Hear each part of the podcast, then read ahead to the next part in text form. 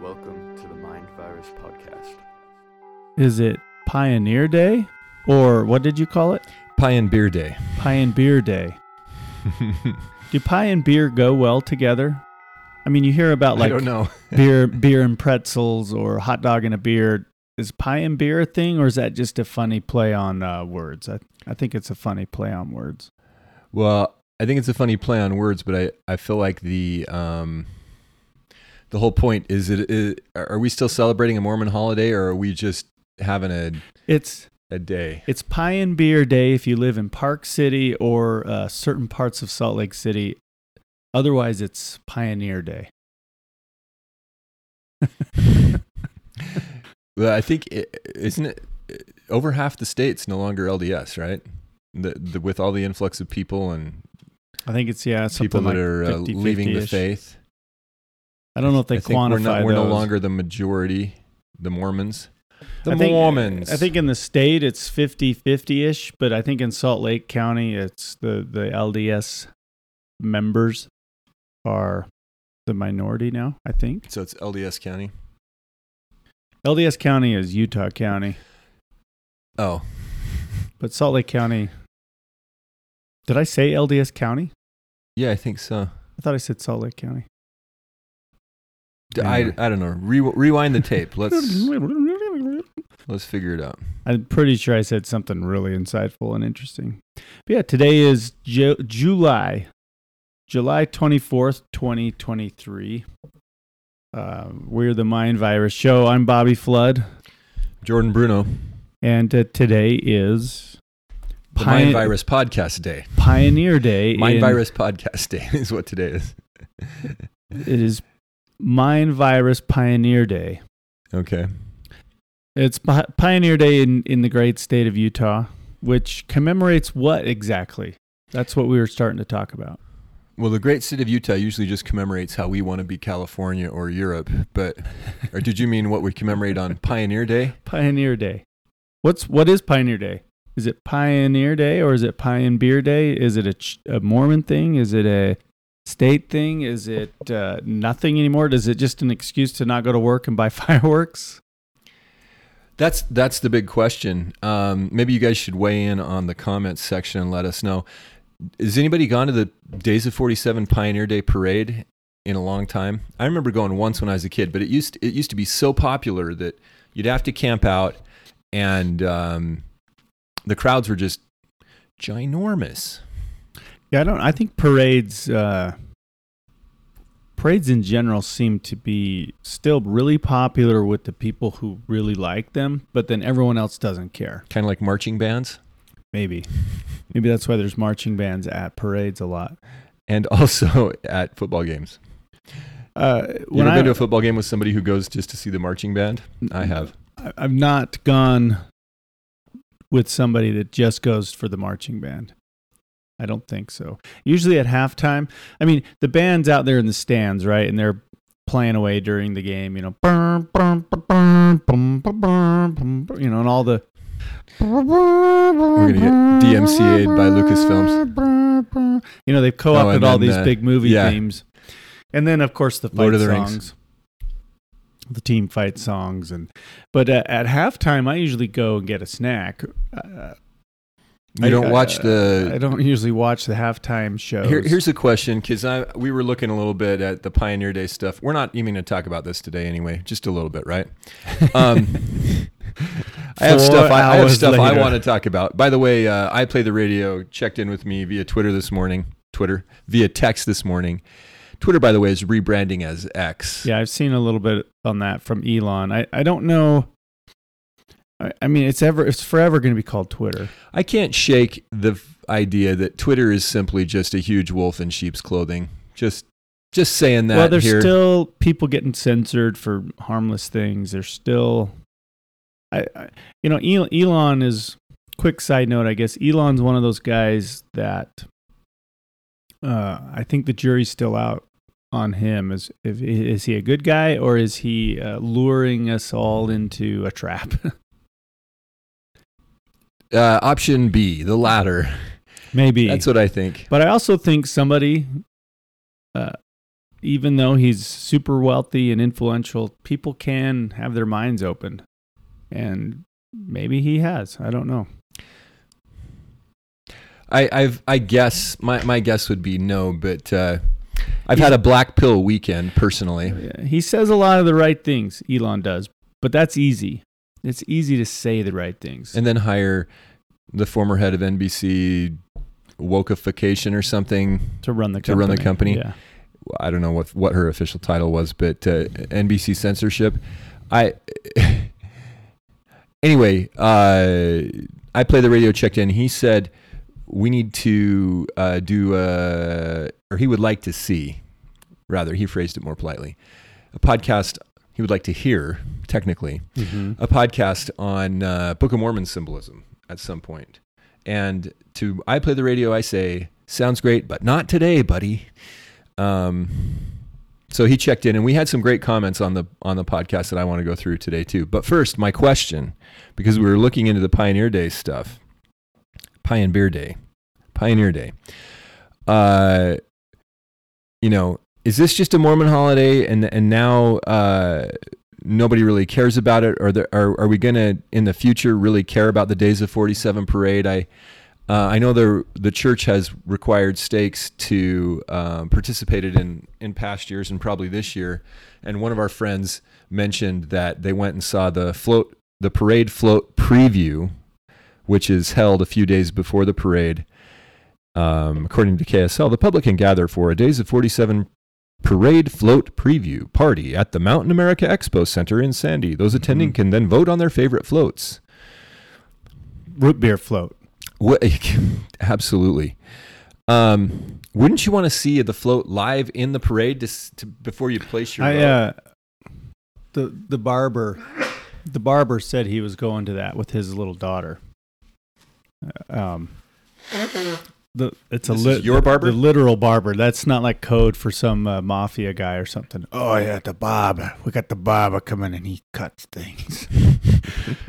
um, yeah, I was sitting in the barber chair recently and we were talking about this stuff, this hmm. parade, and he said he was going to take his daughter up to that. And I thought for a little kid, that would be a great way to do it because you could get up close to the floats, maybe even like, you know, get pictures with them and touch them and... And have and to be able to do that without the hassle of waiting, uh, you know, camping out with a lawn chair on the side of uh, State Street for right. three days, so you could but see them in the heat with the crowds. Sure, but like for example, if the float is for the Mount Pleasant royalty, mm-hmm. meaning the the girls that won the beauty pageant. Oh, I thought you meant Spencer Cox. But he's not uh, from Mount Pleasant, is he? I think uh, if, I, if I had wanted to imp- implicate Spencer Cox, I would have said the the presumed wannabe Mount Pleasant royalty. I would have used either presumed or or wannabe. He's from Fairview, which um, is they, they they they look down their nose at Mount Pleasant. Yeah, he I'll bet. he wants uh, to be the royalty of the state. Well, he is king of the state. He is the king of the state. Not yet. I Technically, think, I think um, maybe he thinks he is. I mean, who anyway, else? Who uh, else cause has been chosen in this time and in this place to lead us into our rendezvous with destiny? Right. My my point is that you don't get to see the beautiful young ladies on the float at the parade preview. Yeah, that's true. But may, maybe the so maybe, how can you really vote? Do they have floats anymore that have a bunch of people on them, or is that unsafe? I was at a small town parade recently. Yeah. And they have people on the floats. Well, try that in a small town. You know what they do in these small towns? Yeah, try this in a small town. They throw tons of candy, and the kids just gather it up inches yeah. inches yeah. away from the rolling tires of massive fire trucks. Right. While the firemen are on hand both to to give them candy, which will kill them slowly, and save their lives if they get caught underneath the tires of the huge fire truck, which would kill them quickly. I think a lot of these uh, old traditions... still uh, persist in small towns. Um, a few years ago, Um, I was on a, a bike ride. Speaking of uh, Sanpete Valley, I was near Sanpete Valley. I was up on the Skyline Drive, the Manti Skyline. You ever been up there? Yeah. I was riding. I mean, my, I haven't like driven the drive, but I've been a, up in the area. I was uh, I was riding my bike up there a few years ago on the fourth of July weekend. So mm-hmm. It was before the fourth, but it was kind of the day. It was a Saturday, I think. And maybe the fourth must have been on a Sunday, so everyone was celebrating on Saturday. And I, this is Utah. I rolled into... Uh, you know, the, the Jews did crucify Jesus on the Passover so that they could keep the Sabbath day holy. Just want to throw that out there, all you Sabbath keepers. I rolled into uh, the little town of Schofield. You've been to Schofield? No. You've been to Schofield Reservoir? Yeah, I think so. It, Schofield's right there by the... It's not much of a town, but I rolled into... Yeah, and, I drove and, through it. And there was this crazy traffic jam. And we're talking about... really small town, kind of in the middle of nowhere. Now in the summertime, a lot of people go fishing and, and they, you know, pull their boats out. And there is a little cabin district on the other side of the lake. But there's this traffic jam to try to get into town. And being on a bicycle, it wasn't that big a deal because I could just ride to the side of traffic. And I, I just couldn't figure out. Bikes are good that way. I couldn't figure out what was going on, like, because... I mean, yeah, it's a holiday weekend, but this was crazy. And I get closer to the little downtown portion of town and realized a little too late, I realized that I was now riding through the middle of the Schofield Parade. Fourth of July parade. Like a movie. So I started waving, started waving at people and rode through and you know, I don't uh, think I've ever been to, along my way. I don't think I've ever been to Schofield Reservoir, just looking at it on the maps here. This looks like a fun place to go. It's in a good location here. Are there any trees? There's not a tree within in sight. Yeah, it's one of those. So it's on the the the uh, what do we call that? The leeward or the windward? What? It's on the non-rain side of yeah, the uh, it's on the east side of the Skyline Divide there. It's um I would imagine before it was a reservoir, it was just a big, uh, it's kind of a smaller version of Strawberry Reservoir. It's just a, it's a big sagebrush basin that they filled up. And there's not a lot of trees near the lake. Now, right above the lake uh, is incredible. Um, you get, mm-hmm. you know, that skyline, Manti Skyline. On the, on the west side of the lake. So the leeward and the windward, for you word wordies out there, uh, leeward is the side that's more sheltered from the wind, and the windward, of course, mm-hmm. is going to be the side where you get the wind. And whether you get precipitation or not, I think is a different question. Right. So it's it's a neat area. That's where uh, it's really near the... It's on the way to Price. You, if you grew up in... If you're taking Highway six. Yeah, kind of. You'd have to peel off there and, and go about five or six miles. But yeah, you'd, you'd pass the turnoff on your way to Price. And if you grew up here in Utah, uh, you might have gone to Clear Creek, the Clear Creek camp. Did you go to Clear Creek? I didn't, but uh, I think some of my kids did. It's right there by Schofield Reservoir. Really? Yeah. Um. But yeah, I cool. found myself riding through their little uh, parade, and I just waved and acted like I was part of the show. Yeah, Schofield's kind of on the same longitudinal line as Strawberry Reservoir, which more people, I think, go to. Strawberry is a big lake. Um, it's got good fishing on it. Um, people take their boats up there. It's a little bit of a drive from from here. There's there's reservoirs. If you're a boat person, much closer to here is Utah Lake, Jordanelle, and also Deer Creek. Mm-hmm. You you drive by uh, Deer Creek Reservoir, which is near Heber City, Utah, for all you out-of-towners. You drive by on a summer day, like a Saturday or holiday, and it's almost just looks like a a, a, a boat, boat city, a, a boat sale, like like a, a car lot. You know, it's a boat lot. It's just I don't know how tons people, and tons of people out there trying right. to water ski. Right. Well, we skipped we skipped my burning question here, which I think this is a fun discussion of uh, recreation spots in Utah, but. I can't remember what the lead into this was, but I was going to ask you, is it even worth a wooden nickel to go watch a drone show? Because they're advertising drone shows now. It's like uh, the headline is, here's where to watch this year's Pioneer Pioneer Day, Pioneer Day fireworks and shows. This is coming from the local communist rag. I will not link to this website. Mm-hmm. Uh, here's where to watch this year's Pioneer Day fireworks and shows, and then it's a bait and switch and tells us where to watch a drone show. Yeah, at I've, Liberty Park. I've seen some. Is a drone show worth a wooden nickel? I've seen some clips of them, and they're kind of cool, but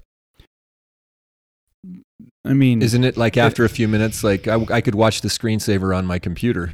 Yeah, I think the whole uh, the whole point of fireworks is that there's a bit of um, like uh, gunpowder, gunpowder, and smell. There, it there's loud wind, loud booms, and there's a surprise. Like, what's this one going to be? Ooh, look at the shapes and colors ah. and. I had a friend see, go to a drone show because they're being they're being touted as the climate-friendly alternative to fireworks, which, whatever, you know, they're not going to start a fire or something unless they overheat and blow up. But the, well, we haven't counted all the carbon emissions used to mine the ba- the, right, right, the right. lithium batteries, and how many house fires were started with those uh, LiPo high-energy batteries required to run those drones. Uh, there was some cool stuff. A friend of mine saw a drone show and said that most of the shapes that the drones created were just advertisements. The co- corporate logos. Coke, Pepsi. Yeah, brought to you by... Pfizer. Pfizer. Pfizer.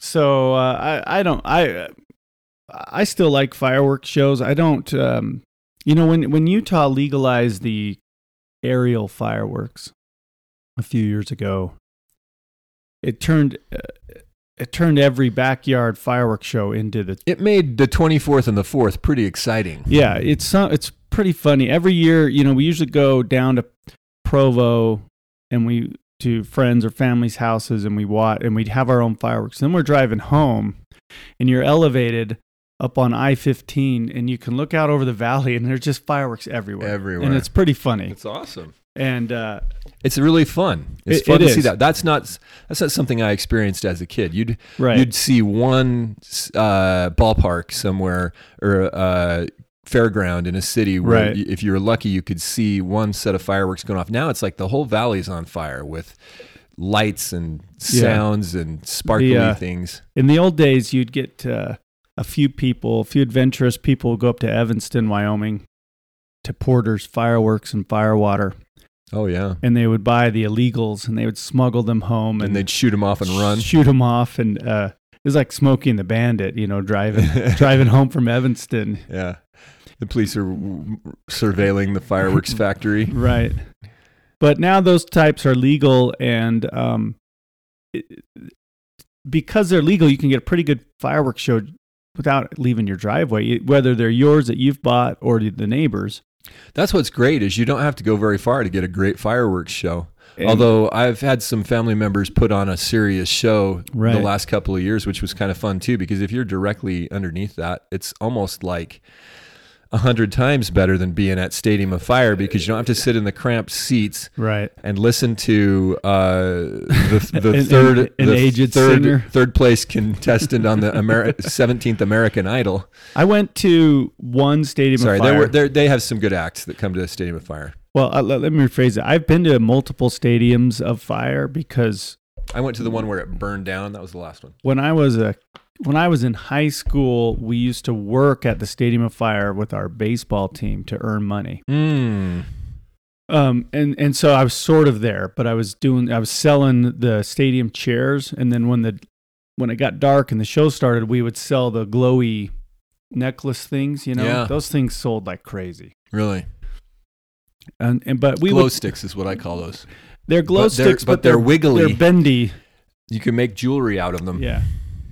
And, uh, but I went once as a regular spectator, and I, it was uh, Reba McEntire was the entertainment. Oh. So at least it was a pretty big name. I mean, she was sort of maybe in her sunset days, but... seventies, eighties. But... Uh, she broke a hip while... right. And they I They think... rushed her to the emergency room.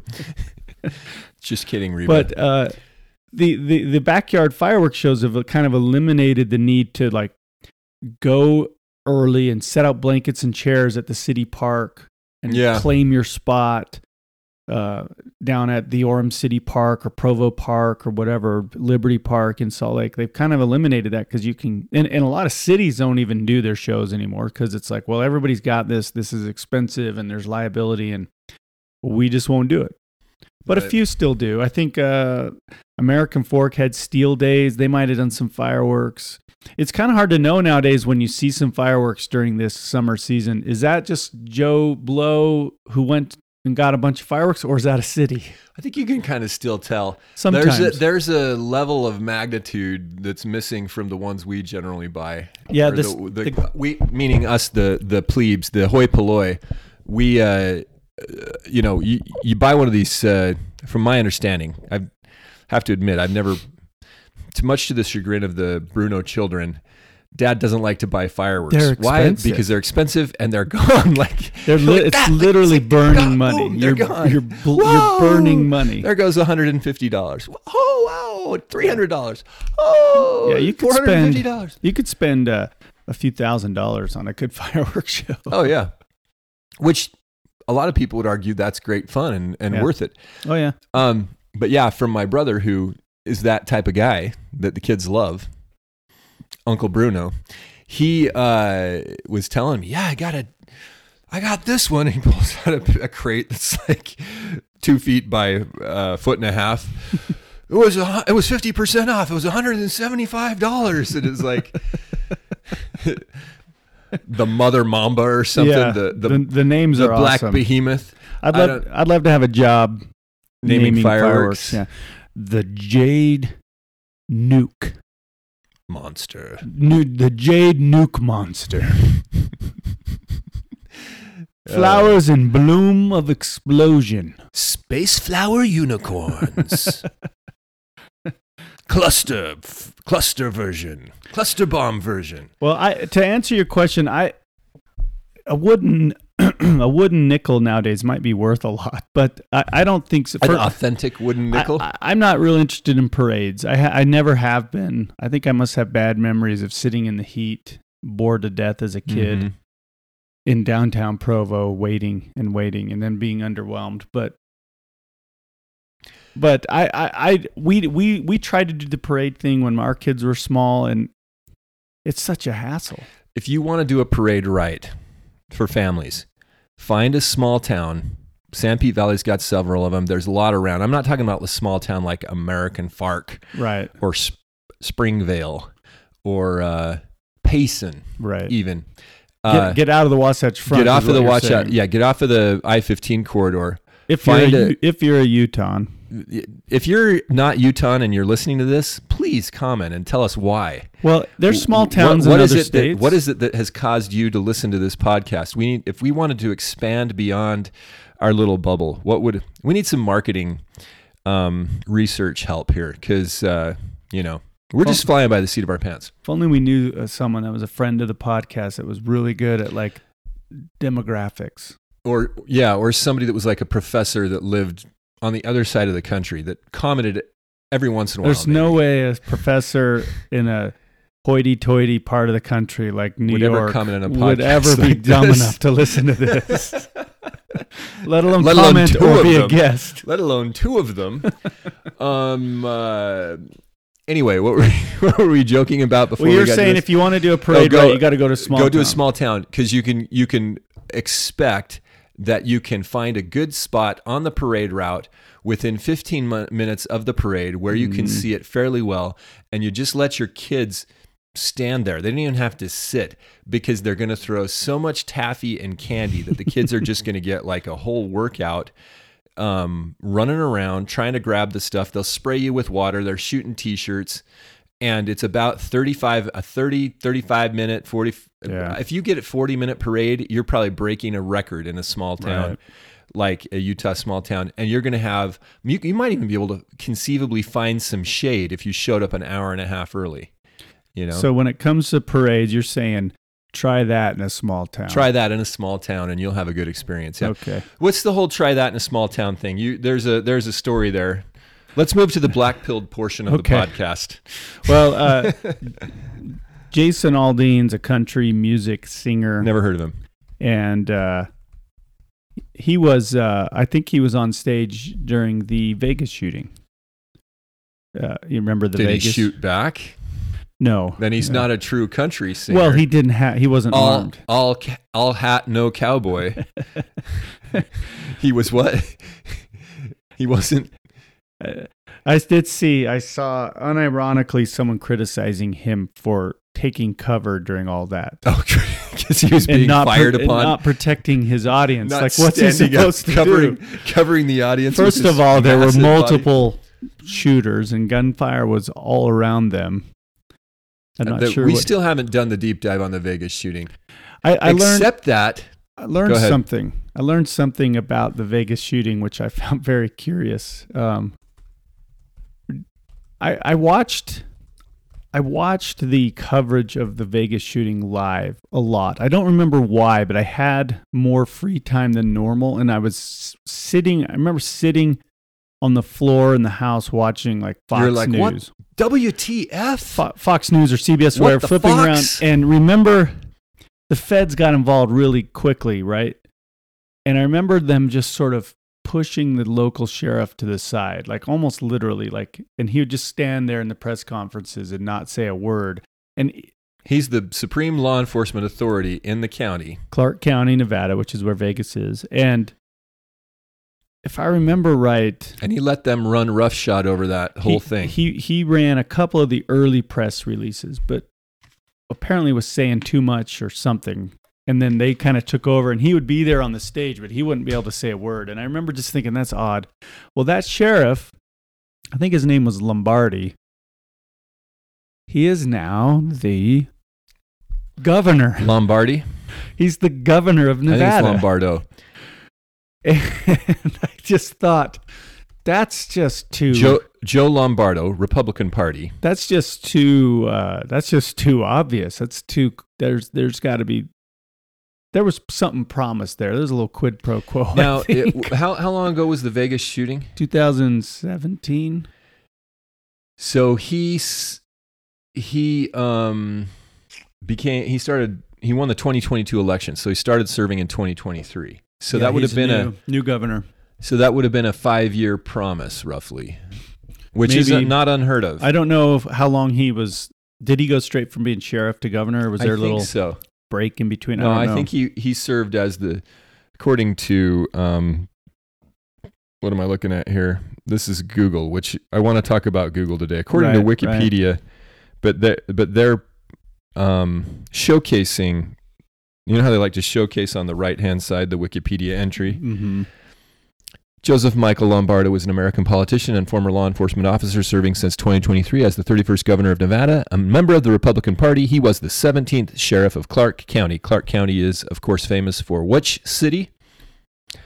Viva Las yeah, that Vegas. One, that one. Um, Probably the worst city in America. No offense. seventeenth sheriff of Clark County from twenty fifteen to twenty twenty-three, capping a thirty-four-year career in law enforcement. So he became the governor right after he, he right. campaigned while I wonder if he ran on Clark County. If did he run on the Vegas shooting? Was he like, I was, I had leadership? I don't know. I don't know. We need to do that. that. We call that a bloody shirt campaign. I'd like they, to. They, they yeah, did that after the war between the states. The people would wave the bloody shirt and say, "I was a veteran. I was wounded yeah. in the war." People still do that. John Kerry tried that. Remember. Well, um, George Bush didn't try that, though. Try, try that in a small town. Uh, Jason Aldean has a song called Try That in a Small Town. He didn't even write it, but that's that's common, right? Did it get censored off of YouTube? Uh, probably not. Let's see. But uh, basically he says, like, the, the music video has all this news footage from the summer of twenty twenty, right? The B L M struggle sessions and the riots. And he's got that interspersed with, like, patriotic stuff. It's pretty run-of-the-mill, like country music, red meat. It's a catchy song. I've listened. I, I never heard of it until this controversy, and I like country music. Try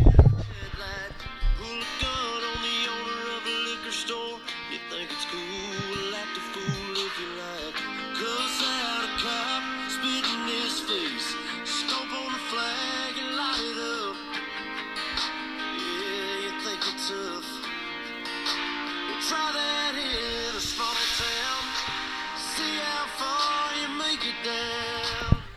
It's a little slower than I thought it might be. Try that in a small town. I think you uh, turned your mic off there or something when you set it back down.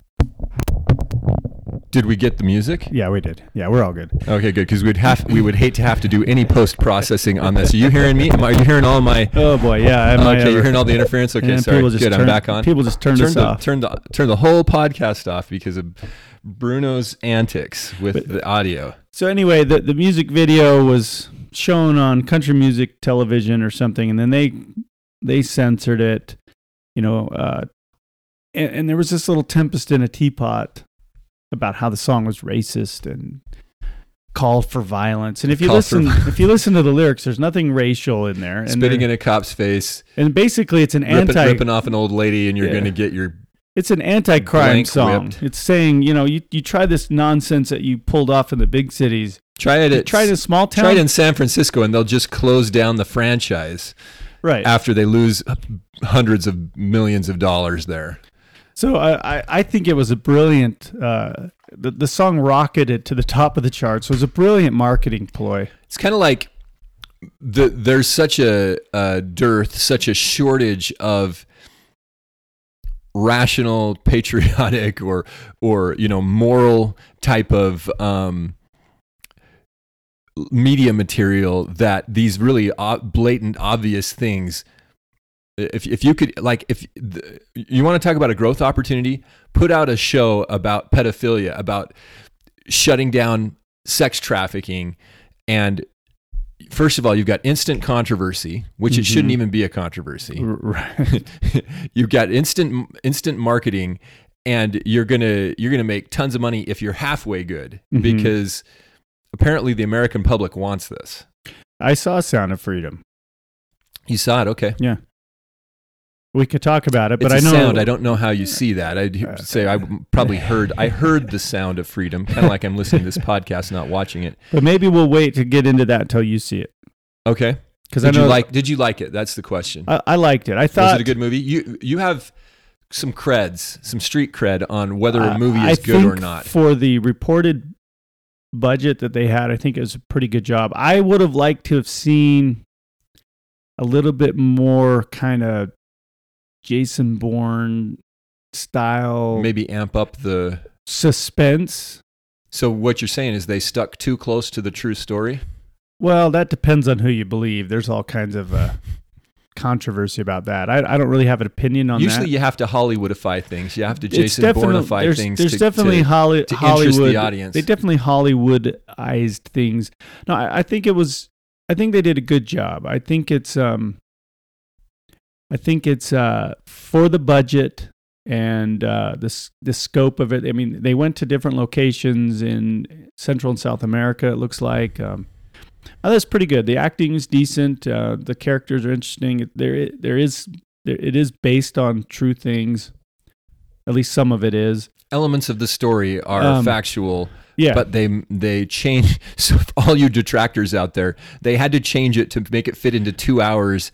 And to right. make it an interesting I think the, uh, movie script. The kids in the movie, I think... Like they do with all based on true story movies. Right. I think the kids, the, the actors, were, were awesome. Except the, for the movie J F K, which was an actual depiction of real events.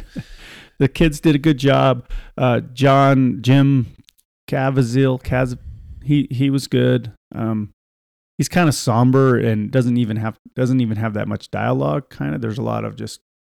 sort of brooding, but no, it, it it's well done. I like what I mean by more Jason. Like I, I I didn't find myself real tense in the theater watching it. There's a couple of good moments, but I would have liked. I think they could. It's not very controversial. It's not very like extreme. Well, as far as like the critics and what they're saying, no. I mean, it's there's no like there's no Q uh, adjacent or Q tinged consanguine things in there. It's it's just. It, it's a cool rescue movie, is basically what it is, and there and there's two ma- major plot points there. Does it seem there. formulaic at all? Well, sure, in the sense that I mean, you have certain movie elements like character development and suspense, and you know, villains and heroes, and a and like a resolution at the end. Yeah, there's a there's a. a conclusion. Which for for the the children that Operation Underground Railroad has rescued, there has been a revolution, resolution, and for the rest of them, there has not yet. Right. Those that are in uh, captivity or peril or whatever. But uh, I mean, it's it's a it's a message movie, and and, and there's even a literal message at the uh, at the end of the credits. Jim Caviezel comes and says, "Hey, we're glad you're here. Pay it forward. Uh, buy tickets at the studio website for uh, so people, so more people can see the film." They don't mention Operation Underground. They don't plead for donations for that organization. They're just trying to raise awareness. They just say, "Hey, you know, we're glad you're here. Um, you can get uh, you can buy tickets to pay it forward, so people can see it for free at uh, this website." You know, shows like this and um, also The Chosen, right? The guys that do the the series on the Bible, mm-hmm. on the life of Jesus, that that those groups demonstrate that there is a huge demand for it. They're able to essentially crowdfund.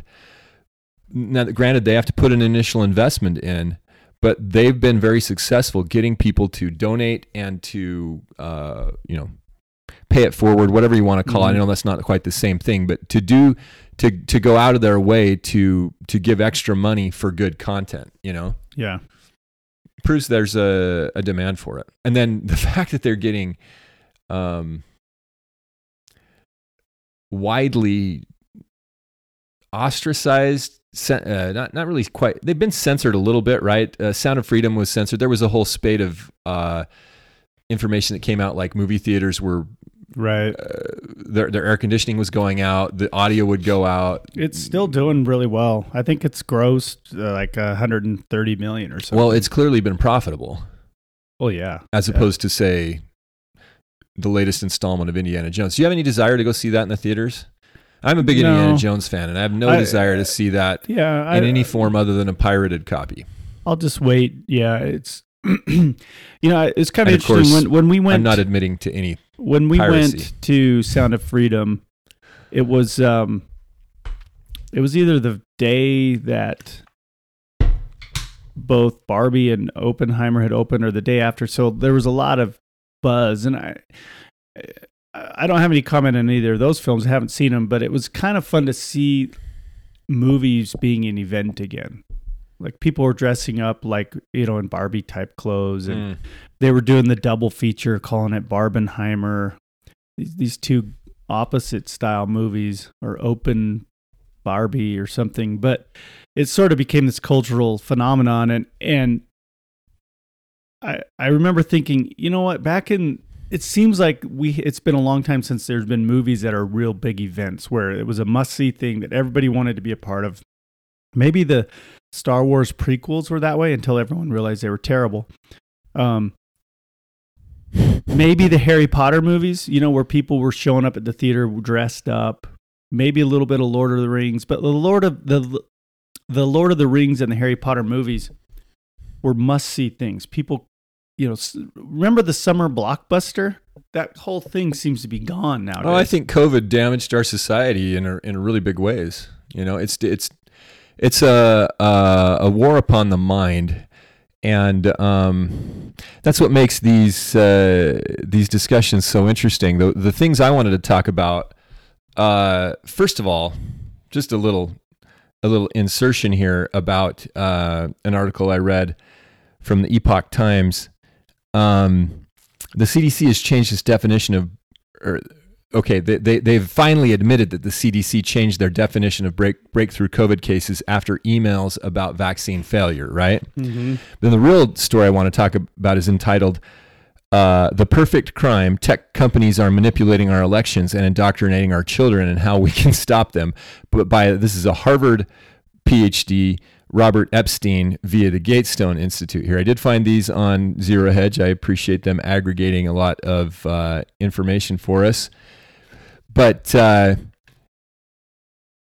we're we're literally this is this is the black pill. We're literally not thinking. We're not understanding what we're caught in, and I'm not talking about things beyond the veil, which was our first before this technological cloud for lack of a better word, mist of darkness. Can I call it that? Mm-hmm. Mm-hmm. You know, the people were still captive in this world and um, beholden to things unseen because of activities going on beyond the veil. And there was always a um, a tug of war back and forth in the minds of the people. Well, is it really the gods or the or the demons or the spirits, or is that just malarkey? Not, mm-hmm. you know, it's not really true. You know, are we being influenced there? But now we've got another layer of confusion created by technology. And so uh, I, I find this really, really interesting. First of all, let me, let me just say this about the, the COVID vaccine. So that the emails have come out that show that the, this is just, I just have to say it. Okay. This is uh, sort of unrelated, but there, we're finally reporting on things we knew, that the vaccine was not effective and that there were breakthrough cases, right? But the C D C right. originally, originally the authorities wanted to say that they were going to count a break a case as a breakthrough case um, if it occurred after seven days after somebody had got the vaccine. They were saying it right. took, the point is they were trying to say that it took seven days for the vaccine to become effective. Your mm-hmm. second dose, right? It was a two-dose thing. So after your second dose, after seven days, then you should be protected from the vaccine. And it, we've long, again, we've we have for a long time, and those people on the Mind Virus listening to the Mind Virus show have known for even longer that the vaccines are not effective, and neither were they safe. We knew this. We saw this happening in real time, just like you watched the Vegas shooting in real time. Mm-hmm. We watched this happen in real time. Well, now now the documents are finally coming out that the C D C knew it, and that they went and changed their definition of a breakthrough case to a case that occurred fourteen days after instead of seven days after, because they were seeing a lot of people getting COVID w- too soon. For you know, so so what they're doing is there's when the statistics come in, they're changing the narrative to match the statistics because their narrative doesn't match reality, right? The narrative being that the vaccine would protect you from COVID. But there's this, uh, in the article, there's this admission that is amazing because the it's like the Epoch Times is dancing around the the actual reality. This is not about breakthrough cases. This is about the vaccine causing COVID, okay? Because listen to what they say. It says that, I can't I can't believe that they say this with a straight face. The trials found efficacy against symptomatic COVID nineteen was much lower within days of vaccination. In Pfizer's trial, for instance, suspected cases within seven days of a vaccine dose were four hundred nine among the vaccinated versus two hundred eighty-seven among the placebo recipients. Mod, okay. And then they go on and they change their the way they're counting the numbers. They say that Moderna estimated a fifty percent efficacy within fourteen days of one dose compared to a ninety-two percent efficacy fifteen or more days after the dose. Okay, so now they're talking about, again, breakthrough cases. And what I'm saying is this this admission here, they say that Pfizer, they gave you the numbers, the actual, the the, the nominal numbers. Seven... Within seven days of a vaccine dose, if you were vaccinated, four hundred nine people of that sample got COVID versus two hundred eighty-seven people catching COVID among the placebo recipients. Do you hear what I'm saying here? I hear it. If they had, if they had equal numbers, which is the supposition here,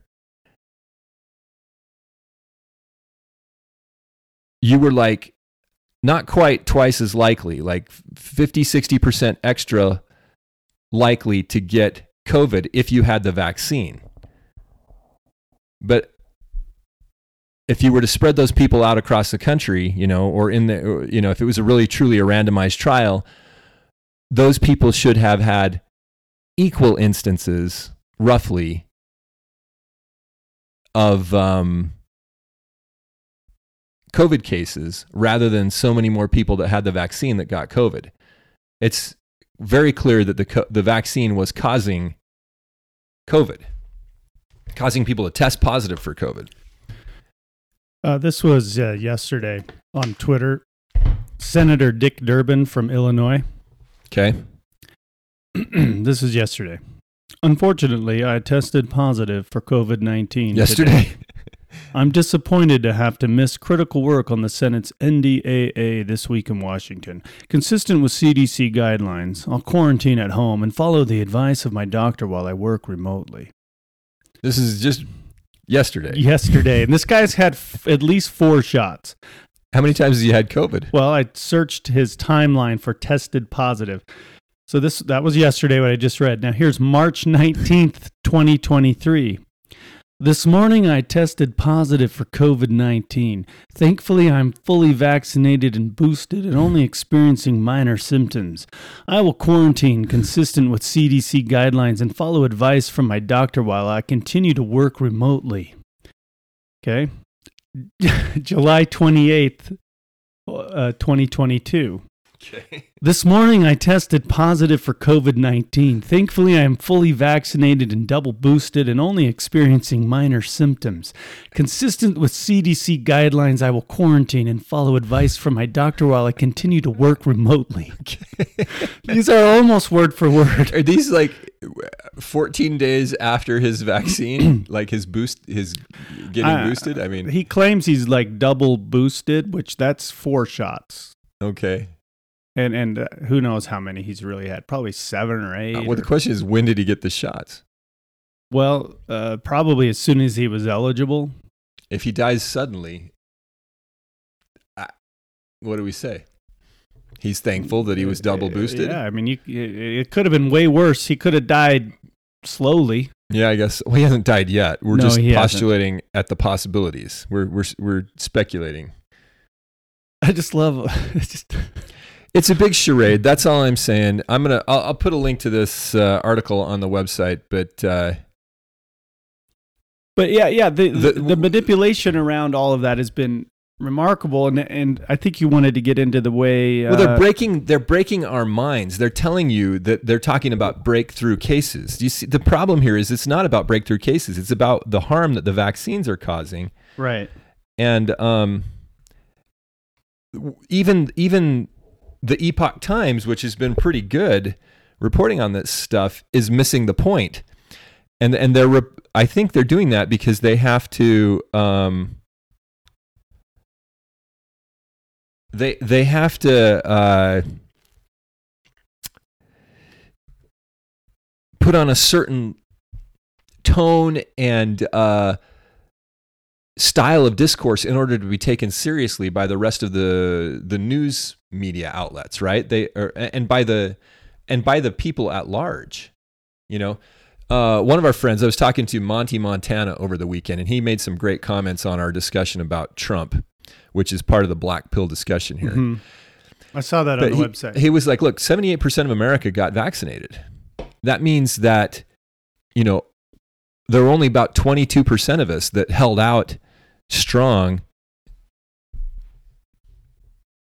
And listen to our guts, right? Telling us in the face of overwhelming propaganda that, that this was a bad idea. And it's very clearly a bad idea. And it does look like they're starting to try to resurrect the COVID scare. Have you seen some of those headlines well, over the weekend? Like, yeah, and it's they're, back. And they're also to... morphing it into climate, climate nineteen. What? Yeah. I've seen some uh, these these headlines like climate change represents the greatest threat to our society since COVID nineteen, and it'll kill us all without immediate okay, action. Okay, so they're not so they're not linking the virus to the. Not they're yet. Using the same propaganda. They're right, not right. It's right. not like it's just plug and play. COVID caused climate change. Not yet. Okay. Maybe climate That's what I change. Thought you were... I think climate change caused COVID. Okay. That's what I thought you were saying, but it did. Let us not talk about it originating in a lab. Increasing temperatures in the caves where the bats live and defecate on themselves have caused their fecal matter to evolve and devolve and mutate into what we now know as COVID nineteen. It's a good voice. Well, if we don't all give up our sovereign liberty and our democratic representative governments and our cars and our beef, we will all die tomorrow. Here's what I really want to talk about. The perfect crime. Tech companies are manipulating our elections and indoctrinating our children. How can we stop them? Robert Epstein here focuses more on election interference. And this this article, did you happen to read it? I did, yeah. Very, very interesting. It's not it's not stuff we didn't know, but it's like they're documenting it. Right. They're they're documenting. Well, do you do you remember the Time Magazine article that sort of flew under the radar where they just admitted doing all this sort of stuff? Like Like this isn't a secret, but it's interesting that he's sort of uh, quantifying it or trying to. Yeah, um, I think it's well. Go ahead. Well, they, they they talk about ephemeral experiences, their term, right? This right. is this is what Google calls it. There've been there have been whistleblowers that come out, and then like the that have can't, that have come out, and this like this article that you mentioned. There have been admissions, anyway. An ephemeral experience to them means that the content is seen briefly. It affects the user and then it disappears forever, leaving mm-hmm. no paper trail, right? No trace. So so one person could see it and other people might not. Right. So these guys at the, um, but let's it affects, see, what's their it website? It affects people's per, uh, perceptions of these, right. this kind of content. These guys at my google research dot com, they have installed on thousands of computers across the country trackers so that we can see how Google is customizing the mind control. This is what right. I want to get at. Right. They they estimate that they've they've been able to swing um, undecided voters by between twenty to eighty percent. Yes, that's a big that's a big gap. But if right. you think about it, forty percent of the electorate is undecided. So and and and we seem to, at least the powers that be, have been able to indoctrinate us. The legacy media's been a- media has been able to convince Americans that it's roughly a fifty-fifty split Republican Democrat, right? Mm-hmm. Although they'll say, well, you've got, you know, a lot of independents out there. Right. That's back to you, Tom. Ex- extremists. Independent, independents, you know. And then you've got the extremists on the end. Which is now everybody. Yeah, it's I, we don't know what the actual numbers are, but they've been able to, uh, you know, they'll they'll generally look at an issue like a, a social hot potato issue and, and like affirmative action or something, mm-hmm. and they'll go, well, it's a fifty-fifty split. If we didn't have this silly uh, six three majority on the Supreme Court, mm-hmm. we could have a better outcome, blah, blah, blah, blah, blah, blah. So Google is... Their their algorithm is um, sophisticated enough that based on that they have a profile on you, right? On your, if you log in to Gmail or whatever, it's on you personally. And if you don't log into Gmail, but you just use Google on your computer, then it is on your device. What your device has done, they they probably can tell who you are from what your device has done, and uh, where it's been, mm-hmm. what it's looked at on the web, search histories. And so therefore shopping histories. Th- this is this is the like the manifestation of uh, Captain America Winter Soldier. Remember how that they had that algorithm and they were going to have the super carriers that fly up in the air kill all the people that were undesirable for their future society. Right. Yeah. So what they're doing, instead of killing you, they're just they're they're manipulating your mind. They're the the, the example they used in this article is that um, let me see if I can find it. Uh, in the days leading up to the twenty twenty-two midterms, the American Institute for Behavioral Research and Technology, okay, this is the the uh, company or the the nonprofit that Robert Epstein here is um is that where he works? Yeah, or heads w- up working or- for just now I'm stuck because I'm thinking Jeffrey Epstein didn't kill himself. Can we trust anything we see on the internet? No. Um, th- this institute, they um, monitored big tech content through the computers of about twenty-seven hundred voters in ten swing states, and they preserved two point five million of these ephemeral experiences, these mm. manifestations of the manipulation. That you know, w- th- this would be like search results being changed, or w- they're not being changed. You can't tell that they're being changed. They're just it's they're they're preserving the results they show to you versus what they show to other people, right? right Based right. on the profile that prof, profile they have on you, and then uh, the search suggestions, what what drops mm-hmm. down and when you try to type something in, That's that's called a search suggestion. Advertising is mm-hmm. shown. The little Google tips that are shown. You know, they, the Google does their little public service announcements or their their um right. Uh, Go- they have the Google Doodle. Yeah, the Google Doodle. That's what I was looking for.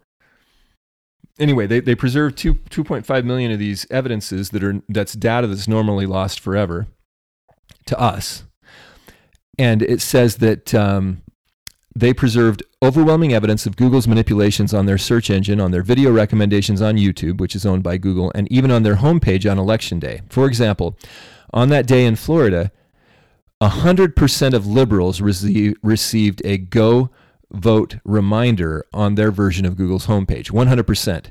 But only fifty-nine percent of conservatives received that. This is... What this is telling you is that it's highly sophisticated. They estimated mm-hmm. that if they showed it to sixty percent of, or fifty-nine percent of conservatives versus one hundred percent of uh, liberals, they could swing the election the direction they wanted without being detected. R- right. It's This it, is incredibly... They uh, uh dur- evil during the height of like the vaccine debates. I would get on YouTube. I would get a whole row of recommended videos that were pro-vaccine. Um, they would call it. They would say it like featured or something. YouTube still does this, like featured videos, and they'll show stuff that I'm not interested in. Often I would see these whole this whole row of videos that were like Fauci talks to influencers, Fauci talks to popular this and that. It, it was crazy. I I have some screenshots of, of them somewhere, but uh, I think it's the same thing. They knew that I was vaccine hesitant, and I think they were feeding me that. The other day, I did a Google search for a long sleeve hoodie, like a lightweight summer hoodie, uh-huh. you know, sun protection. And then uh, um, on my Instagram ads were all for these different hoodies. Uh, I was getting them everywhere. Mm-hmm. These ads for this stuff. And I Googled it, and yet now on my other device, devices, on yeah. a different app, yeah. like these things, uh, they're manipulating us big time. Right. And uh, wh- what what this uh, institute, the uh, what did, what did they call themselves? The um, I ended up buying American- one at a local store, by the way, mom and pop. All right. Way to go. Support your local farmers and your local uh, retailers. That they probably bankers. Bought from China, but... Yeah, at least they made some money and kept it in the community. The American Institute for Behavioral Research and Technology, these guys, or mm-hmm. my google research dot com, whatever. They're documenting it relating to elections. And his his assertion was we can stop it if we if we draw attention to it, because they, they demonstrated how... They saw it happen in the twenty twenty presidential campaign, but then because they brought it up and senators sent uh, letters out that the Georgia runoff elections were not affected. But um, I, I just I think that's so short-sighted. The, the, these guys are worried about the elections. Mm-hmm. This. I hate to say it. The, the the battle is lost, folks. This is this is the black pill from Jordan Bruno. It is uh, if you think they're just manipulating the elections, you know, I have a bridge to sell you in the middle of the Pacific Ocean. They're they're they are messing with your minds on a scale that is so massive that. Well, I think it's one of the reasons that I can't, I don't have words to. Exp- I, don't, I can't even come up with a good funny. I think it's comparison. I think it's one of the reasons that so many people are are uh, buying into the uh, the gender nonsense. And you have people with a straight face, unironically, and I've seen these interactions like at uh, conferences and stuff, right? People film it and post it, Q and A's and things, where people with a straight face will will argue that there are an infinite number of genders and that uh, biology has nothing to do with it, and that you can go through the wrong puberty. It's people's minds are being destroyed to where they'll believe the most nonsensical things. I mean, we saw we saw it with COVID, right? There's stickers on the grocery store floor telling me to go this direction down the aisle. If I go the other direction, I could get sick, or I could get someone else sick. So we need to have these aisles be one way. And there's a sticker over there that says six feet. Stand on that one. Okay, I'll stand on that one, and you stand on the other one. Don't get off that one. There's, pl- you know, the, right. The, we had the, three year, three years ago. We have a very clear case study on how effective this is. Right. You wear the mask when you order your food, but you can lower the mask when you sit down and wait for your food and eat it. And people just the, the manipulation was so obvious then, right? It was so over the top, but it's been happening for for a long time through the, the news programming. That's a deliberate word. And now this these subtle things where you you type in something to Google and you think it. If you type in uh, Donald Trump racism into Google, you think that you're going to see the exact same results that anybody sees. Well, here's the thing. The guy mentions the election interference stories. He says, you think that you think that it's all good because they're allowing the election uh, manipulation stories to come through, like all the Donald Trump, mm-hmm. MAGA stuff, whatever mm-hmm. you want to call it. He's like, no, they're doing that to draw attention away from themselves. Right. This is deeper. This is highly sophisticated. You know, yeah, yeah. If you want to talk five D chess, they're the ones playing it, not right. Not our guys. We're not playing the same game that they are. Yeah, we're the pawns. They. I, I got to find the the quote in there. What does he say? Um, I mean, you, while you're looking for that, I mean, you think about different ways that this could all be manipulated.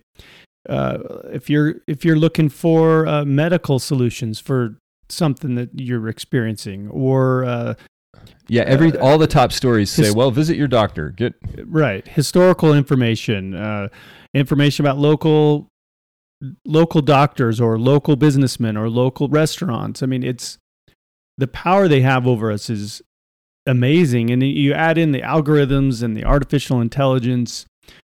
Your user profile.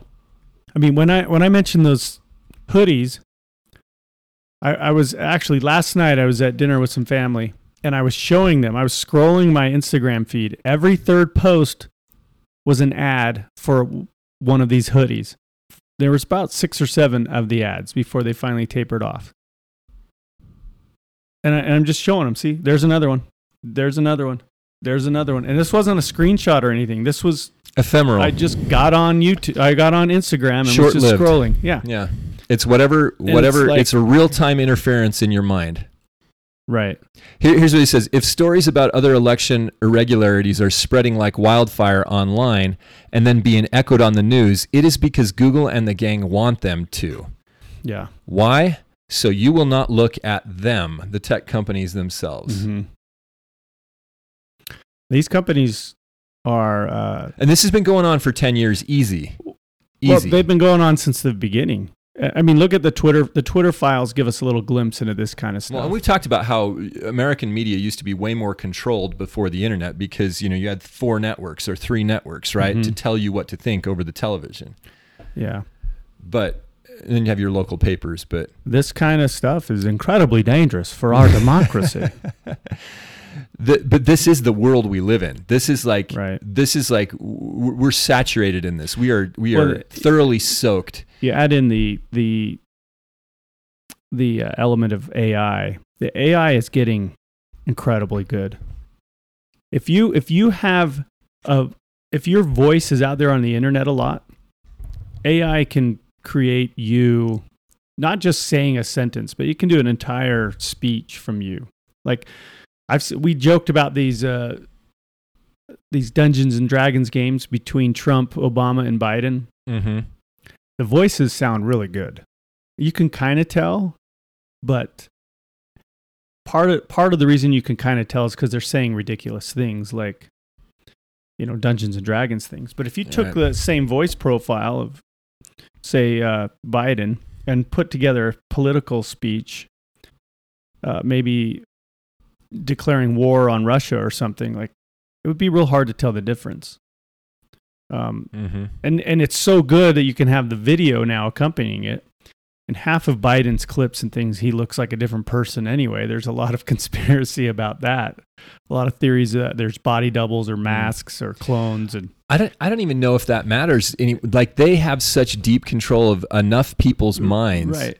with just this subtle technological interference, you know, suggest, su- su- suggesting what they search for, or suggesting the mm-hmm. results, like, oh, you're you're looking for this. Well, here's our top results. That they're they're curating reality for you. Right. They are. Well, in ways that this manifests itself are like, I've seen some of these man on the street type interviews, and I'm always skeptical of those because, you know, they probably interview ten people who answer the questions properly and correctly to, to find the one idiot, right? Yeah, yeah. And I do think some people know what's going on and they pretend to be an idiot. Mm. But I saw one, it was like, is they asked this voter, this young woman, are is Donald Trump a racist? And she's like, well, yeah, of course he is. Well, okay, well, why is he racist? Because of all the racist things he says. Well, can you tell, can you name one of the racist things he says? No, no, but that's just, he, that's what we're told. He's a racist. Well, what's he done that's racist? Well, he just is. And, and it's like, they're just told to believe a certain thing. It's sort of, you're seeing that in real time right now with, with R F K Junior He he's being labeled as a racist and an anti-Semitic uh, hate monger. Right. They, well, they tried to censor him from the censorship hearing. Right. Right. They censored his hearing on censorship. But, what, but that, his congressional hearing. You know, I, I don't know. I don't know what to believe. I mean, because it, do they want us to see that? That got a lot of play in. Uh, certain technological circles. I, I don't even think, I don't think you're safe going to DuckDuckGo, or right, even like all... Brave browser has a Brave uh, has a search engine that could be a honeypot. It could be created by the C I A. Well, it's like the, the... they say they're not tracking you, but they have now, now they have an answer machine where if you search for something, it says the A I says this. The um, Try That in a Small Town song. That song came out in May, and maybe it just wasn't getting the traction that the producers hope. So the who, why, and why now so question they, they applies. Drum up a little controversy, get a bunch of uh, N P C liberals mad about it. They Streisand affect it, and it shoots up to number one. I'd never heard of the song, and I, I, I listen to country music. I like some of it. I like a lot of the older stuff. I don't like this new pop auto-tune country fusion garbage. That's a different discussion for a different okay. day. But I'd never heard of the song, and I saw it. I, I heard the controversy. I'm like, well, I got to go listen to the song now. And I I pulled it up on iTunes and and played it. And then I won, and then I had to go see the video. So I watched the video. It's like this song skyrocketed up the charts when this happened, which makes me wonder if maybe it was all just marketing and manipulation. Hey, guys, this we need this song to do better. Let's create a little controversy about it. Um, you know, that can go both ways. Like Bud Light, I think Bud Light wasn't trying to create controversy when they had Dylan Mulvaney endorse the product. But Bud Light will never recover. It is now forever known as like the, the gay beer. Yeah. And it will never recover its image. Maybe not never, but it's going to be a long, long time. So this manipulation, like, Which is, which, by the way, I think is kind of ridiculous. Like, if you like Bud Light, drink it. But now people won't because of the image. Certain people won't. It's it's it's remarkable how easily we are swayed.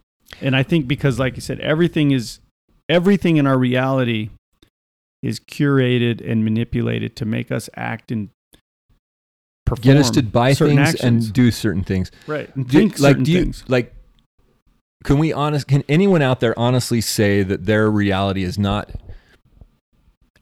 seventy-five percent dependent, at least, on online data, the way they perceive the world around them, including family interactions? You know, like things that have things that have been filtered through the internet.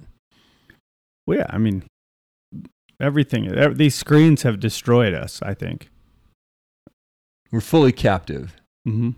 The The comments that uh, Monty Montana made, uh, by the way, I f- finally was informed that his name is a reference to sc- the movie Scarface. Have you ever seen that? Al Pacino.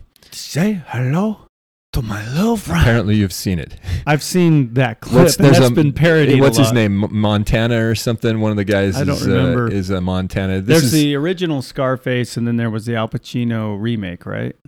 Wasn't there an original in like the uh, thirties? Maybe. Or fifties or something? Anyway. This friend of ours is somehow related to that movie franchise, which was, is a little scary. Was this somebody that that I met? Uh, yeah, I think you met him. Okay. Yeah. I think that briefly. They, okay. Yeah. We should go to lunch sometime.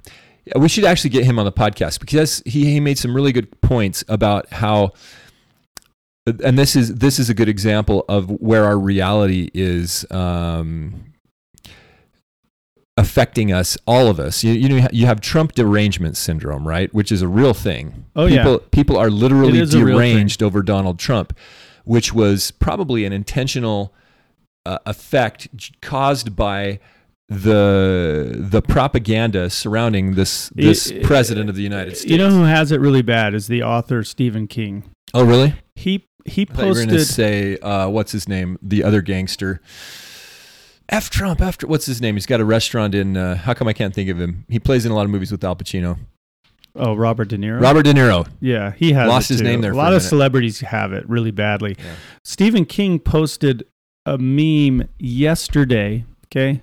Yesterday? Yesterday. That showed a dog, like all frazzled, you know, hairs everywhere, whatever. And it said, drug sniffing dog leaving Donald Trump Junior's house. And it's like, it's like, dude. It's Hunter. This is Hunter Biden's the one with the cocaine. They literally found cocaine, cocaine at the White House. In the White House. Like, like, what's Donald Junior got to do with any of this? He's nobody. He has no power. He has no influence.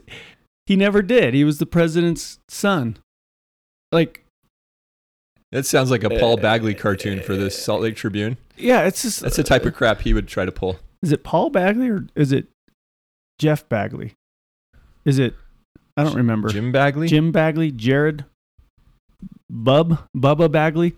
But it's like people in the comments are like, "Bro, it's."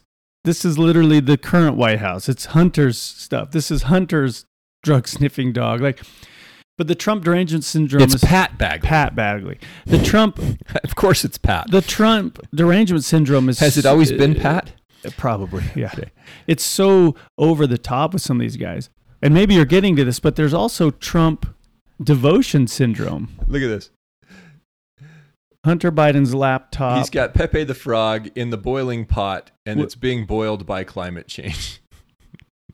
I don't even get it. It's ridiculous. And why is he saying Hunter Biden's laptop? Is he saying he's he's distracted from climate change because of the laptop?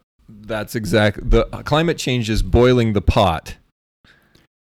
Okay. Isn't that work? Isn't that actually? So he's got two frogs talking about Hunter Biden's laptop in a boiling pot. And the pot is being boiled by climate change. I'd, isn't know, that isn't that evidence that the manipulation is climate change? Because the boiling, yeah. He he's that's never the, been that's clever. The scam. He's never been in, you know, funny. Like, uh, it's one thing you you can see you can you can there can be some funny cartoons that clown the side that you're on, right? And you you hat tip people that do that at our club. He's never been clever. No, like it's that's just, not what. That's not even funny. It's that's stupid. not even. It's not even. Who's uh, laughing at that? Yeah, N P Cs that read the Salt Lake Tribune. Can can N P Cs read? They can repeat. Anyway, Monty Montana made some really good points about the Trump administration. He said he points out that Trump didn't pick his cabinet because Steve, Steve Bannon had revealed this. After leaving the White House, he revealed that, was it Mitch McConnell? Um, he says, let me just read a little bit. He says, uh, he says Trump is essentially being unfairly accused here. Trump, and, and this is the question, is whether, this is what we were talking about last week, is whether or not Trump is a willing participant, whether he's the kayfabe heel. But but Monty astutely points out that the president of the United States can't do hardly a darn thing. And the things that Trump did do, like get us out of the Paris Climate Accords and not start any new wars, were actually positives in his favor that he could do, you know? He was able to he was able to do those few things without Congress's help or, you know, um He points out that the minute he tried to withhold funding from Ukraine, they impeached him over it, right? So he he, he had limited power. And um, he points out that Trump didn't impose any lockdowns, and I don't think we ever said that he did. But uh, COVID lockdowns were all done on a local state and, and not on a local or state level, not a federal level. And many people do not understand how D C works. Most federal employees are protected from being fired by the president. Um, and he goes on to talk about that a little bit. He said, the Senate was controlled by Mitch McConnell, who told Trump in the, and this is what Steve Bannon revealed, who told Trump in their first meeting who Trump would be able to place in cabinet level positions. He was told that anyone outside of McConnell's picks would not be a true, approved by Donald Trump, and Trump would be impeached. Remember how early on they were talking about removing Trump under the twenty-fifth amendment? Mm-hmm.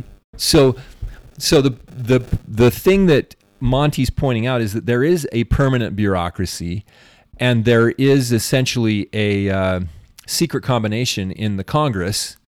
You know, the people people get elected to the Congress, and then they be, they get indoctrinated on what they can what they can and can't do as Congress people, and then they're carefully manipulated into um,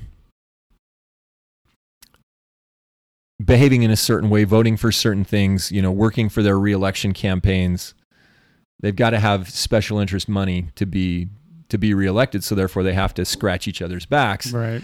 And um, so the president, Who, who is the focus of most of the energy of the public, right? Mm-hmm. This is part of our false reality.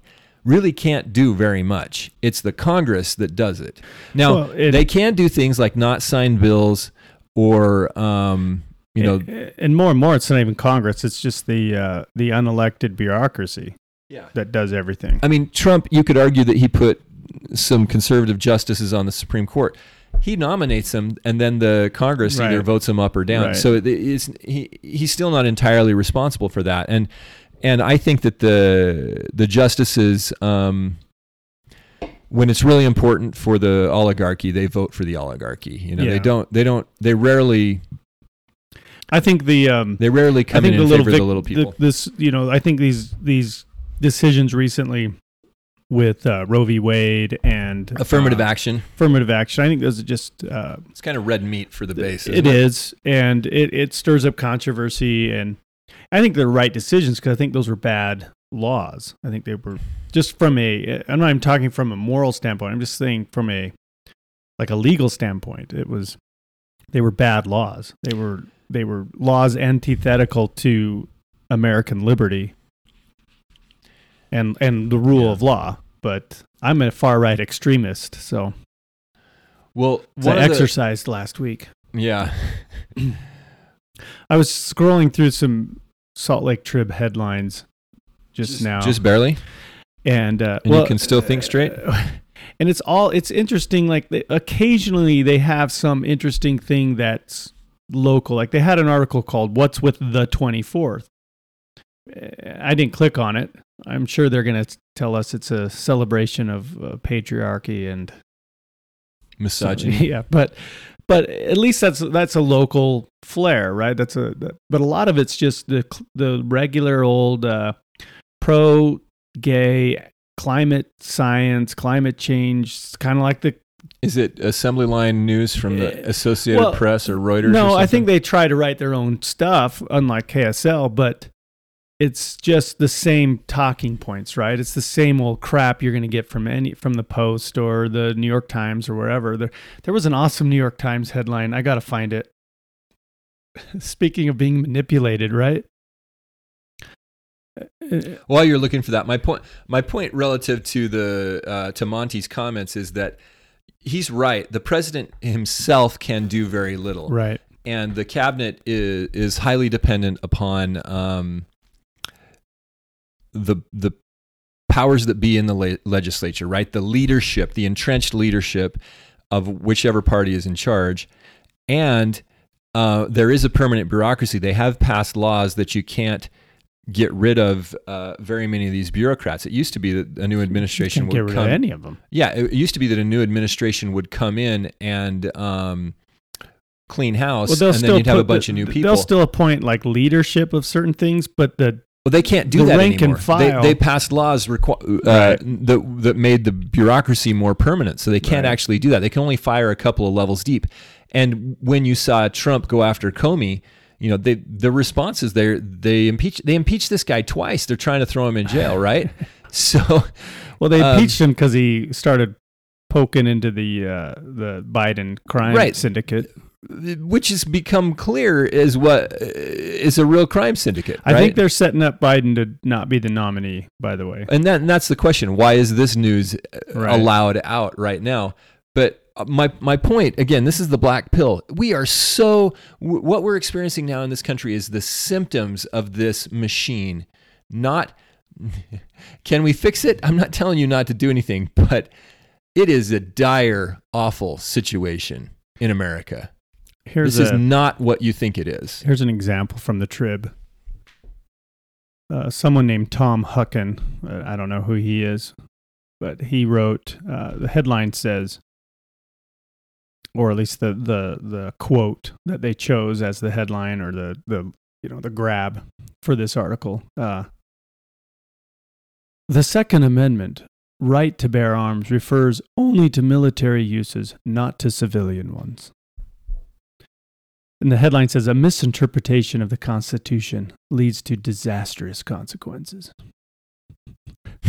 he, that's true. That's true. And what he's, his conclusions are all wrong. But the Second Amendment right to bear arms refers only to military uses, not to civilian ones, is blatantly wrong. I mean, the, the, the amendment itself says the right of the people right. to keep and bear arms shall not be infringed. And the reason the right of the people have that right is so that you can muster a militia if needed. Right. It's relative to the security, nothing, the not, security of a free state. It's it's about having a free state. It had nothing to do with a, a standing military, which at that time that it was written, the United States did not have standing militaries like we do now. Right. And when they say free state, they mean the people in the state are free. Right. And when they say state, they mean your state, like the state of Utah, or in the case of the Salt Lake Tribune, the state of confusion. So that's just an example of the sort of like the run-of-the-mill talking points you get from the Trib. Now here's the New York Times. This is the New York Times Health page. It's talking about manipulation, right? Listen to this. This was two days ago. So you want to go outside, despite the heat, heavy rainfall, and poor air quality affecting millions this summer? Here's how to determine whether it's safe to leave the house. You got to text me that one. We got a link to that. And they just got hammered. The the ratio on this is awesome. There's uh, like fourteen hundred comments, six hundred forty-three retweets, and only eighty-seven likes. Okay. And one point one million impressions. So of the one point one million people that might have seen this, only eighty-seven liked it. So they're all sending it around saying, and if you click on it, like idiots. the, the re, like, Here's here's the top, one of the top responses, again, from me, because this is someone I follow. Like, they'll Twitter will push the responses of people you follow. X, X will now. Right. Well, here's one of the stupid headlines, stupidest headlines I've ever read. It's neither more nor less dangerous to go outside than it was in previous years. This is an agenda in search of a story. Free-floating fear and anxiety in search of a reason, and wanting everyone else to be as anxious as you are so it's normal. Uh, no rational person reads needs the New York Times guidance to determine if it's safe to leave the house. Be scared, everyone, all the time of everything. See, that's we're getting the obvious stuff from the content, right. But the manipulation is in the in the drop down. Like, you know, I'll bet you if I go to Google right now, let's see what it what it. Uh, okay, so I'm at Google. Um, if I type in hood. Oh, this is hoodies. Okay. Um, what if I type in uh, election? While you're doing that, uh, here's a little side. Okay, I'm not getting any good prompts here. Here's a little side headline. I was thinking it might it might have picked up something we were talking about on the over my microphone. You remember uh, Deborah Birx, the scarf lady? Scarf sounds Scarface lady. Scarface. You remember her? She was the Fauci's little uh, cohort. Yeah, Deborah. Deborah Deborah Birx, a Doctor Deborah Birx, is now the C E O of Armada Pharmaceuticals. Okay, that does pull that up first. Armada Pharmaceuticals is a clinical stage biotechnology company focused on the development of precisely targeted bacteriophage. Uh, she was disgraced. She was. Uh, she kind of had to resign in, you know, in an embarrassing manner. and now she's the C E O of a pharmaceutical company. Really interesting, isn't it? Also, a little follow-up. Um, on August third, two thousand twenty-one, Governor Spencer Cox warned of consequences for Utahns who remain unvaccinated as the state reports seven hundred twenty-eight new cases. So I, I followed up a couple days ago. I said, I remained unvaxxed, Governor Cox. What were those consequences I was promised? He's yet to chime in on my request. um, well, But I, the, all of this, you just think about the uh, the manipulation involved, right? The things that we're supposed to believe. And, and I think what, there's a there's a clip going around. Well, there's a clip going around this woman talking about how people won't change their minds. Uh, she's speaking specifically on like the transgender thing. Parents who try to transition their kids, they're in too deep at that point. They can't go back on it. They have to see it through because that's the only way they can live with themselves rather than that they lied or were lied to. And I think that's a, a lot of the same things with the, the COVID stuff, climate change. People are too invested and it's it's harder, it's it's easier for them to to just power through the lie than it is to admit that they were duped, because I think people are uh, they don't want to feel stupid. They don't want to admit that they got they got it all wrong, that they were fooled. You know, it, show, it would show a lot of humility, especially with some of these political leaders, to say, "We, I was wrong about this." And I mean, DeSantis did that early on. He said, uh, we're we're wrong here. We're going to open up the state of Florida. And I think a lot of that was just po- politics for him. He saw an opportunity mm-hmm. and took he it. Seems, and it's, it's worked for him. He seems kind of politically motivated at this point. Well, he's running for president. Yeah. And it's interesting to see the narrative from the pro-Trump, the, the people with T, the other kind of T D S, the Trump devotion syndrome. Mm-hmm. They are hammering Uh, DeSantis and doing everything they can to get him to, you know, to scuttle his campaign. And it's interesting. I mean, the election season is really still a year off and they're already saying, you know, DeSantis's campaign is dead. And it's like, nobody's campaign is dead until votes are starting to be cast. So we'll see how it all plays out. I'm sure there's a script involved and we're supposed to sit back and, and watch it like a, a movie and then feel manipulated. You know, there's uh, m- movies are super manipulative, right? You use music at the right time yeah. to evoke emotion, yeah. lighting, dialogue, the, the actors themselves, their facial expressions. Uh, we're supposed to laugh at certain things. We're supposed right, to cry con- at certain things. The, the we're supposed po- to be mad at certain things. The point here, the content like you read at a news site, that's overt. It's in your face. It's right. obvious. Like, right. uh, don't go outside.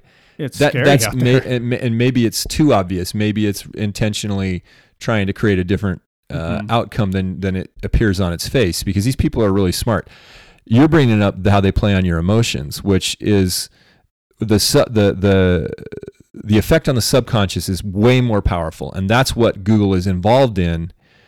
By the way, Google's search engine market share as of Uh, right now is ninety-three point one two percent. Yeah, they control yeah. ninety-three percent of searches. That's the whole internet. On the internet. Globally. Heart cell. Look up that word. Not you right now, but okay. A listener. Look up the word heart cell. Yeah. So, so anyway, keep going. You're talking about movies. I think it's really important. You're getting into the subconscious, how they manipulate us. Uh, well, yeah. I mean, it just... Uh, Like, for example, Sound of Freedom isn't very subtle, right? There's certain parts of that movie where they want to elicit... And I think it's getting some re- traction re- because, because people who are conservative, people who are anti-statist or anti-oligarchy, they recognize that if we get behind this, it demonstrates there's a real... Mm-hmm. We, we prove them wrong. We prove that they're liars. That's that's a lot of what's been going on with uh, alternative, uh, the new media, let's call it the new media versus mm-hmm. the old media in the last three years is just proving that they lie. It's the whole essence of Let's Go Brandon. Mm-hmm. Let's Go Brandon wasn't F Joe Biden. That was, you are bald-faced liars yeah. and we know it and we're not buying right. buying anymore. The problem is people have to buy their crap because it's either Walmart or, you know, mm-hmm. Target. yeah, the, the, the, the Let's Go Brandon thing was phenomenal because it was it was the way it was the the the the mask had slipped off, right? The whole audience can hear the words "F Joe Biden," and the bobblehead says, "Oh, they're saying Let's Go Brandon." She hears it in her in her earpiece, and then she says what she's directed to say, and everybody knows. It's like the if you've read Atlas Shrugged, there's a scene where uh, they finally captured John Galt, and he's going to make their society better through you know his magical technological prowess, mm-hmm. and um, they've got him up in front. He's he's agreed to do a. Uh, a press conference, mm-hmm. and so they ha- the guy, his handler, is next to him with a gun pointed at his chest to make sure, or pointed at his side to make sure that he says what he's supposed to say. And John Galt simply, once the live feed is going, he gets started on his speech, and then he moves deftly just to the side by a couple of feet, exposing the gun for everyone to see that this is all a scam. Right. And uh, speaking of, this happened in real life. Um, I have this clip. We'll have. It's hard to describe it. There's a uh, someone named Stacey Plaskett. She's a Democrat representative from somewhere, and she's doing a uh, press conference. And off to the side, you see this handler literally mouthing the words, the script that she's saying. And she looks like she's all hopped up on coke or caffeine or something. And she steps in at one point to correct the record, to correct the the thing.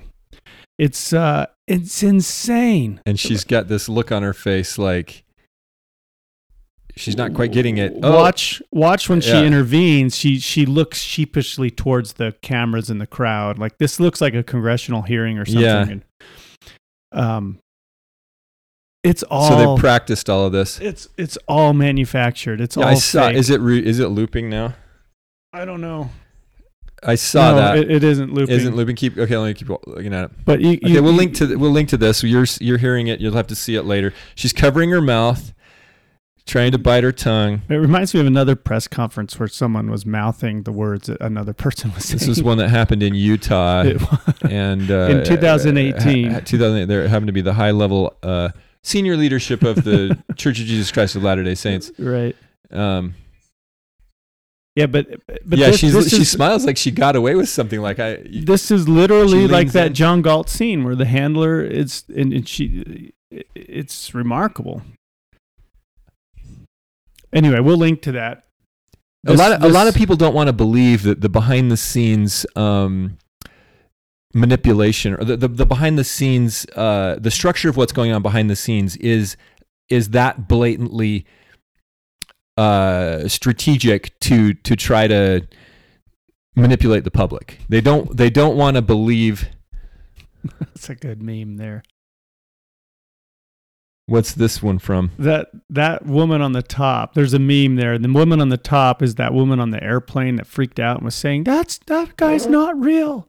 He's not real. Okay. And then the bottom is that is that woman, woman that's in the side prompti- prompting the congresswoman. That's an interesting thing too. That woman on the plane. There's been no follow up.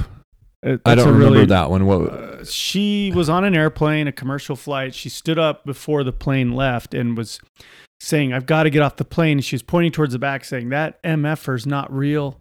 I'm not flying on this plane. He's not real. He's not real." And so people are, of course, filming it. Mm-hmm. And it sort of just has become a funny meme, and I kind of feel bad. Like I'm wondering, who is that woman? What, what happened to her? What did she see? Yeah. What did she see? Was she on drugs? Was she experiencing? Was it a spirit? Was it a hallucination? Yeah. The flight, you know, went on and was fine, but anyway. But did they let her off? Yeah, they let her off. Anyway, years ago, I remember having conversations with people as I've tried to share my opinion that, that things are not as they seem. And, and they would be like, oh, there's no way. You're acting like, you know, Nancy Pelosi and um, Mitch McConnell are getting, you know, so you're top Democrat, top Republican, mm-hmm. you know, what I, she's retired now, right? But but that you're... Well, at, no, you're she's, she's still elected. She's, oh, she's, she's still just there? Not the speaker. Okay. They retired her from speakership. So she, is well, she going she, to retire at the end of this year? She didn't retire from speakership. She lost the speakership yeah. because this house flipped. But no, that's I, what I mean. I don't know what her plans are. She's eighty thousand years Maybe old. Maybe they'll just embalm her and, and have the aide insert uh, their arm yeah. and move the mouth from behind.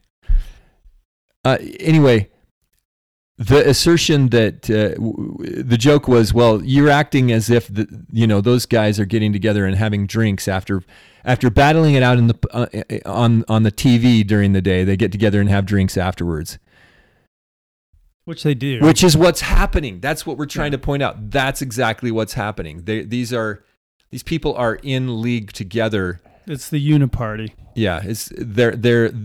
The, there's where your kayfabe is. You have some outliers, you know, guys that come in that think that Congress is real and they, they can go in, you know, guys like Rand Paul or Mike Lee, I think, and they're just easily dismissed as far-right extremists or something. And I'm sure there's good, sincere people on the left. I just don't know which ones they are. Um, Probably people you've never really heard of, right? What was what was the cartoon where you had the the dog and the coyote that would check that would punch the clock? Remember that? Kind of, maybe. Uh, I can't remember, but there there there's one of these Looney Tunes cartoons where the they they would punch the clock and then they would chase after each other until yeah, the whistle yeah. blew, and then they would stop and they'd punch the clock and yeah, then they would they I were friends that. after that. Right. Well, this is another good Black Pill episode.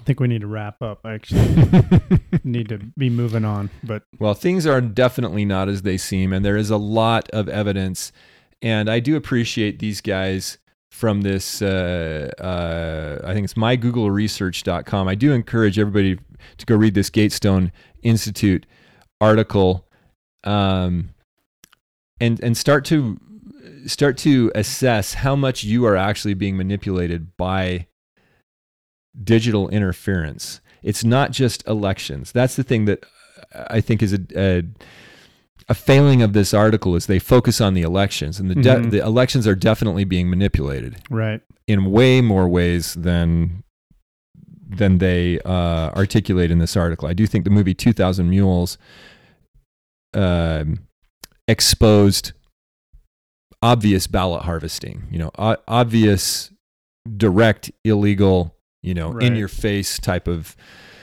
Um, But ballot stuffing, but the, but the, these guys are focusing on the digital interference, which is real, and then um, the problem is that this is not just limited to your elections. It's it's everything you think about everything, right? If you're searching for um, religious material, right, spiritual stuff about people's spiritual experiences, right. or or anything you've experienced. It could easily be some sort of a subject that they are, that they have strategically modified the search results or or the the uh, the digital neighborhood in which you find that material to try to tr- try to right. push your mind in a certain direction. I really do. That's have scary. To, I really do have to go. Then I'm going to let you go. You can stay and record more if you'd like. No, I'm just blown away. I think uh, we knew this was happening, it is. but it is, it is, it is uh, this is evidence, and it's in our faces, and we really ought to wake up. Okay. Okay. Thank you, it. everybody. Happy uh, twenty-fourth, whatever that is. We will talk to you again next time. Bye-bye.